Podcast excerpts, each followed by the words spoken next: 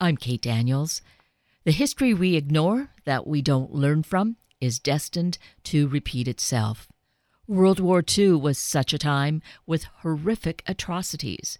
Dr. Dirk van Leenen was a child at that time, old enough to understand the experience, and has been writing about it and speaking where he can to enlighten, inform, and inspire us to be ever aware in our life to do what needs to be done. He is the author of a series of three books about those years and joins us this morning to discuss a little bit more detail about the third book, The Last Train to the Concentration Camp. Dr. Van Leenen, Dirk, good morning, and thank you so greatly for taking time with us this morning. You're welcome, Kate. Thank you. You're so welcome, and I am really so grateful that you have written these books that you have and that you're here to share uh, some insights into them this morning and to give us an opportunity to have our own copies because the history that you share from World War II is firsthand because you were a child at that time, not just a a child during the war, but you actually spent time in a concentration camp. Yeah, that's right. Luckily, we uh, we didn't spend very long there, but it was a unbelievable sight to walk into a place where sixty thousand people are being held against their will, of course, also held uh, without any food or, or drink, just a, one little pump of water that people would stand in line for to get some water. Uh, unimaginable. Dead bodies everywhere. And to be a child, uh, yeah. well, to be anyone, but thinking of a child being uh, in that kind of a situation, and you were with your parents did yes. you? Were there other siblings with you? No. No. no my my brothers and sisters were in uh, in the north of Holland, where the farmers said, "Send your city children to us. We have room here, room to play." And the schools were closed, so you, my brothers and sisters went there. Unfortunately, I was too young to go. And you were what age then? Uh, I was five years old. So you remained with your parents, and then what happened that they were taken along with you to the concentration camp? Yeah. Well, the the point is it's very uh, nasty. At the last month of the war, there was one Gestapo officer who was hell bent to catch my father because they knew he had been hiding Jewish people. But they followed him with trucks and with soldiers and with binoculars, so my father couldn't see that he was followed. They stayed far behind until they caught him at a farm where 72 Jewish people were in hiding. That was the big offense. That's why they caught him. Then he was taken to a jail. In the jail, he was tortured for five days. And I was at home with my mother when a soldier came after five days and said, You need to come to the jail with us so you can clean up your your husband and then uh, you have to bring new clothes for him. So we went, we were brought to the jail, and when I walked in there, I saw my father laying in a heap on the floor, all bloodied and almost half con- conscious. And I started bawling. I I could not hold myself. I, I, it was horrible.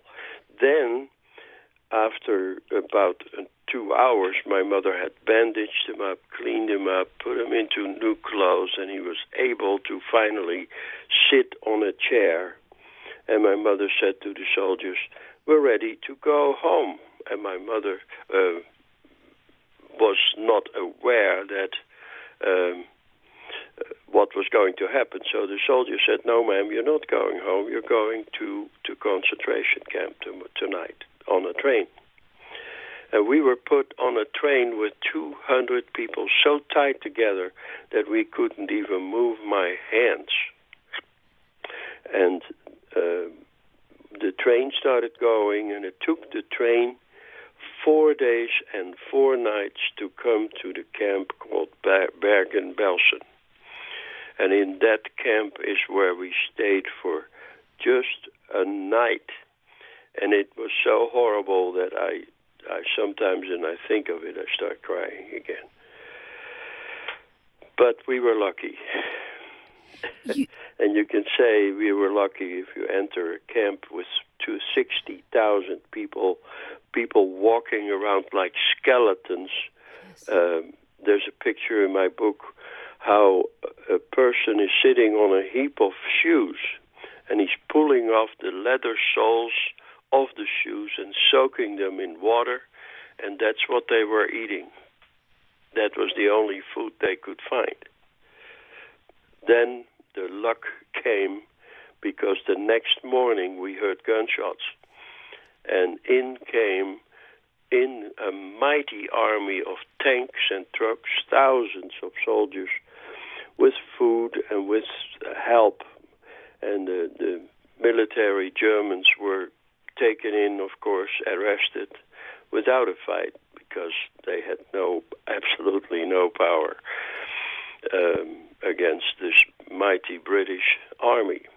And then uh, we were fed. We got food for the first time for a long time. Many people could not eat anymore. They were too far gone. And in that camp, 30,000 people died in the next month from the results of that camp. But we were lucky because we had to register. Every barrack, there was a table set in front and a British officer behind it, and we were, everyone in the barrack had to register, tell them their name and how long they were there, and so on it, it's Holocaust. The word means more than hell. Admittedly, and when you say you were lucky, it's yeah. because you you basically needed to just spend one night there. Is that right? That's right. And right. we didn't know that, of course, beforehand. No. You'd think the thought, you know, we're talking about separating children from parents in in the United States at the moment but that is no comparison because we were in the same barrack with the people and we were not separated. If we were separated, we knew you were being killed. Yes. Let that sink in because that was the only thing that happened if people were separated. But the luckiness was that the British officer asked my father's name, and I remember standing in front of that table. And my father gave his name, and the man looked up and he said, Are you the Kees van Rijn from The Hague? And my father said, Yes, but how do you know? And the officer said, We have been talking to each other for the past three years on the radio. Oh. And you need to get back to Holland immediately. And we were put on a truck with food and new clothes, and we were on our way back to Holland. That wasn't that easy because the war was going on, and everywhere were battle lines and Allied troops and German troops and people coming out of camps, walking the death marches, how people that were already practically dead were walking on the streets. Uh, there's no words for it. I think we cannot at all comprehend, and we wouldn't want to be in that situation. Of course, we pray that we never have to repeat that. Ever. But yeah. but yet these kinds of situations still do go on in the world, don't they? They do. They do. But at least the world is aware, like all the people that came from Syria, the people were aware of them, and there were help groups and people that supported them and gave them food. And finally, in the countries where they ended up, they were helped. They were given food and, and shelter.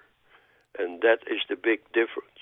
There was nothing at those times when we were in that situation. When we finally arrived, and the book is all about the story, how we arrived and what we went through. When we finally arrived at our house in The Hague, in Holland, we found our house completely ransacked. There was nothing in our house. There was no there were no doors. The windows were gone. Everything was out of the house, stolen by the Nazis. And so my mother, when we saw the house, my mother started crying. That was the first time I saw my mother cry through that Holocaust. And she said, "Now what are we going to do?" Of course, we had friends and resistance people there, and we were staying there, and we were helped. Then the war finally ended, and through that period, uh, we just had to hang around and wait it out. And be careful because the soldiers at that time, in the last week of the war, they became more mean, even meaner than they were before. If you just as much rolled your eyes, they would shoot people. The desperation. To paint a picture, and of course, it's almost impossible to make reality in words but it, my book is, you know, you, you saw the black pages in my book. Yes. Yeah, that's unique. And, and the reason for that, share that with us. Yeah, well, because we were on that train for four days and four nights, people knew what was going to happen. It was the end of their life, and they were. One person started singing a special Jewish song and he would sing two, three sentences, and people would snicker and cry, and and he would stop again, and after a day, again standing there without food, without water, four days and four nights, no toilet, no being able to turn around, people throwing up on each other and defecating and stank like like horrible. That's why I have 10 black pages. It was a black time more than black. And if people go through those pages, they can sort of reflect of what happened and how that was, how that must have been. There were people dying in that train because in that group of people, they they just gave up understandably that they they would and the courage that it would take to survive that as a child. Yeah. Did yeah. you did it give you nightmares? I mean did, oh, yeah. how oh, did yeah. yeah. Oh yeah. Still do. Sometimes i really wake up crying and sometimes i i don't know if i survived what why i survived. But now i know yes. to tell the story.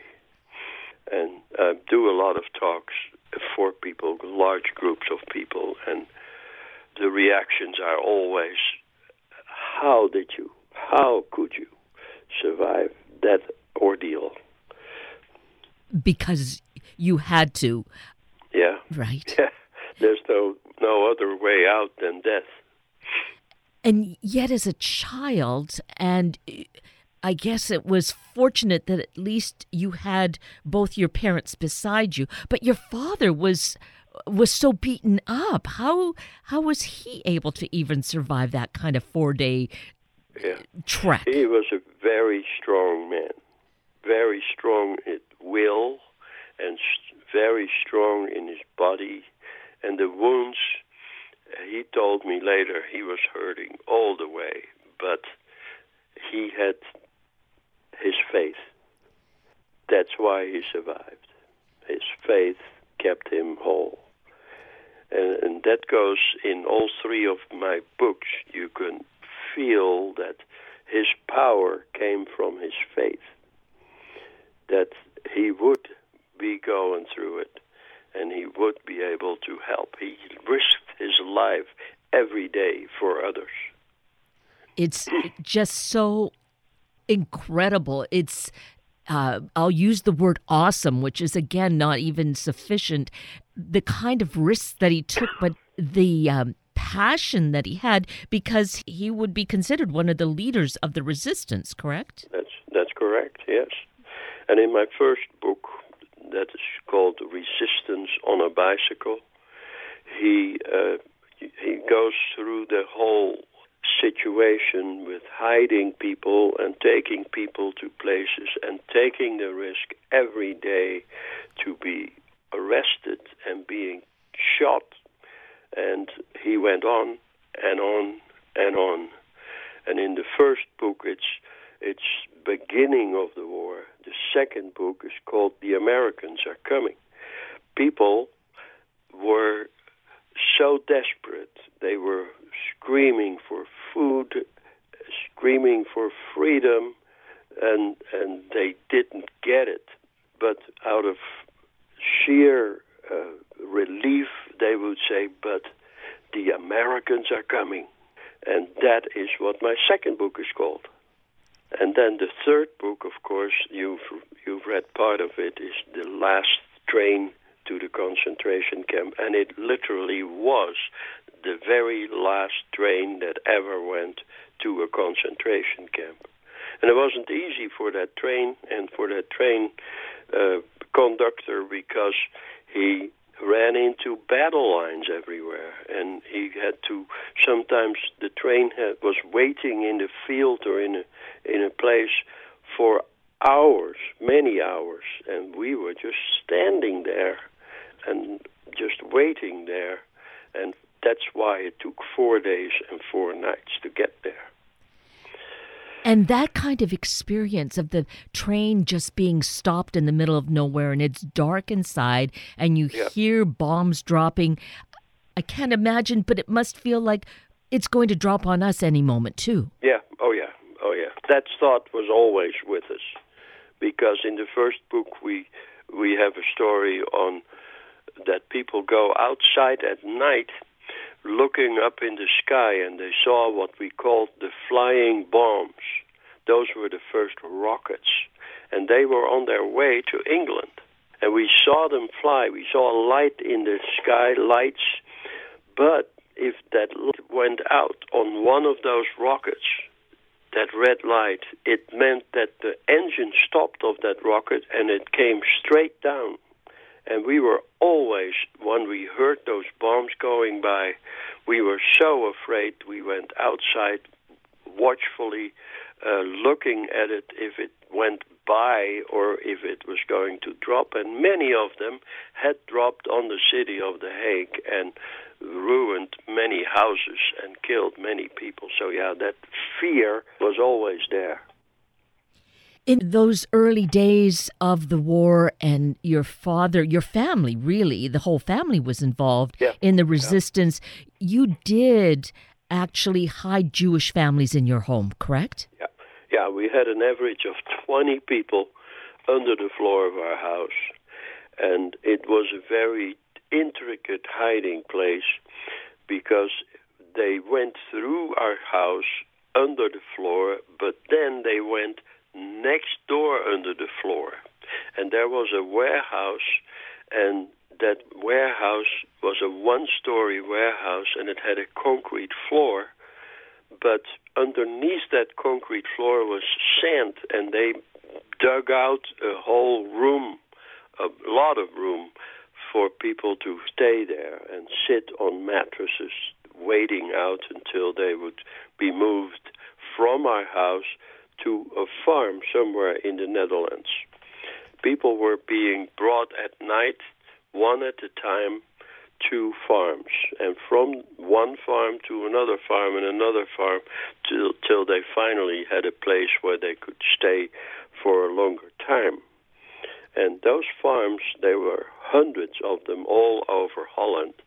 And the thing about a farm is they have buildings and they have lofts and they have hay lofts and haystacks and outbuildings and outside buildings and they have places where people could stay and the Nazis did not find them. Sometimes they did. and that happened uh, several times too. And of course, my father had the burden of thinking that people that he had tried to save were still arrested also. And that's in the first book, and it continues in the second book as well. And we get some of that in the third book as well, although the war is already beginning to end. But each yeah. day seems like it's weeks long because there's yeah. just everything is so painfully slow in happening. That's right. And thinking of all the these tunnels and and hiding these people and thus saving their lives. So all of this was created uh, by your parents and their friends. They were digging these hiding places and, and blocking off rooms. Is that right? Yeah, absolutely. They were always active. The farmers on a farm, there's always a lot of work. But at the end of the war, there was no more work at the farms. The cows were stolen, the animals were taken, even the crops were taken, even the seeds for next year were taken by the Nazis because they were hungry themselves. And they shipped whatever they could steal from the farms to Germany to feed their people there. And of course, you know, people are desperate too because all the men in Germany were somewhere in the world fighting. And the women and children were at home and had no way of creating food. And so they stole it from all the other countries. But the farmers at the farms they were active creating hiding places moving people around uh, unbelievable stories also on how they moved people around one boy one farmer's son had created from the skin of a cow, he had created a way that two people could go into the skin of the cow and walk like a cow with four legs, of course. And that cow would go into the meadows, and other cows, if there were any, would follow that one cow with two people in it, sometimes walking as a cow for for 10 miles to go to another place. And the inventivity of people was great, unbelievably great. When you are in big trouble, you become inventive. It is just unbelievable, that story. And just yeah. thinking of the courage of banding together because you knew that you needed to save these lives. You couldn't just yeah. let these people be run over and killed. And no, yes. that's right. Yeah. So the responsibility of those farmers and my father and my mother and everyone else involved was huge. That they they lived for what they were doing.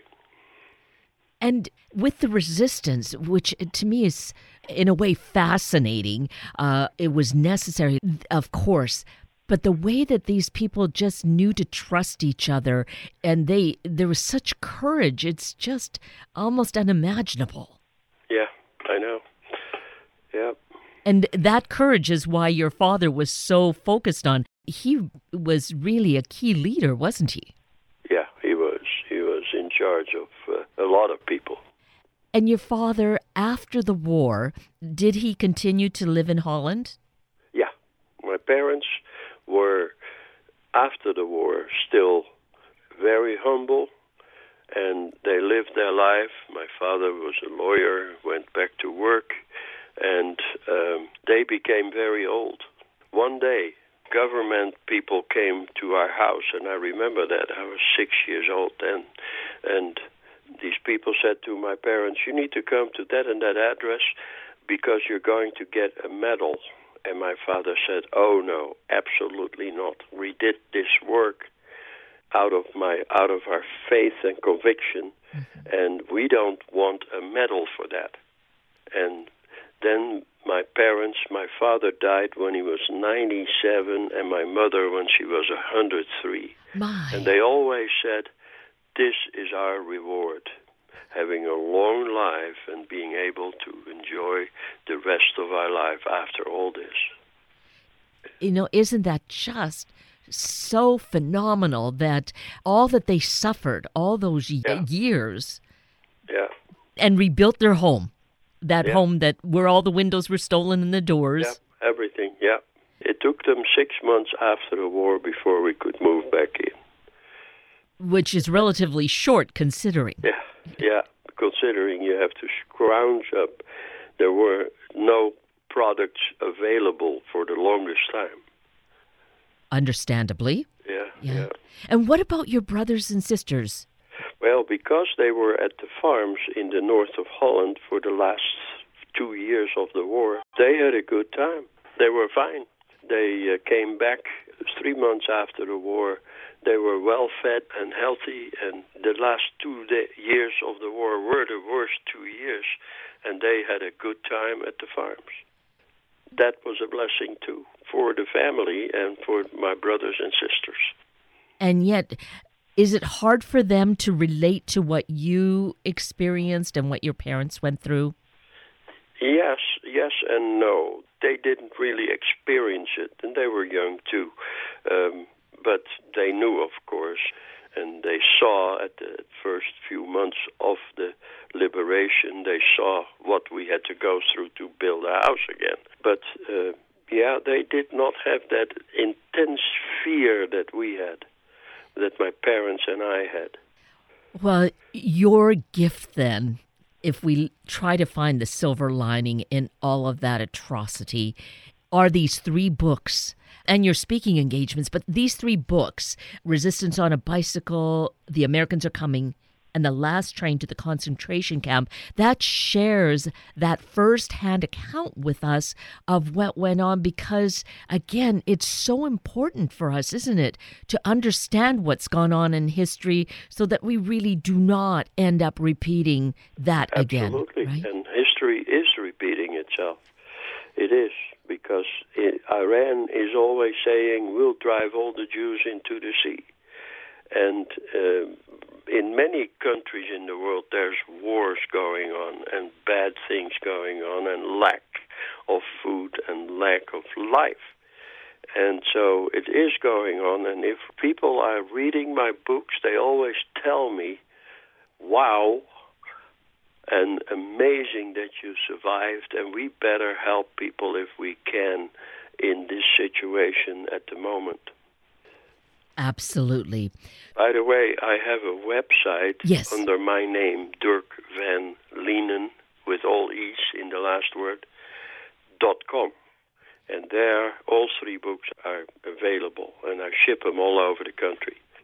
So, definitely, that's a great resource, a great place to pick up our own copies. And if our eyes are somewhat filtered, learn the history, experience the history from a first hand account. Yes, I do talks in schools sometimes, and uh, I'm amazed how little kids know, and I'm always amazed, but they are spellbound when they hear these stories and read these stories because there's nothing in history and history books that relates anything close to that.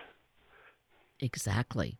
Yeah. Well, I do appreciate, Dirk Van Leenen, that you have spent time with us this morning to open up some of the pages of the books and to really begin to open up our eyes and give us the opportunity to read your firsthand accounts. Thank you I so am hot dedicated to spread this word as long as I live. Well, I am grateful that you are. And again, I thank you so much for spending time with us this morning. Thank you, Katie. Thank you for asking me.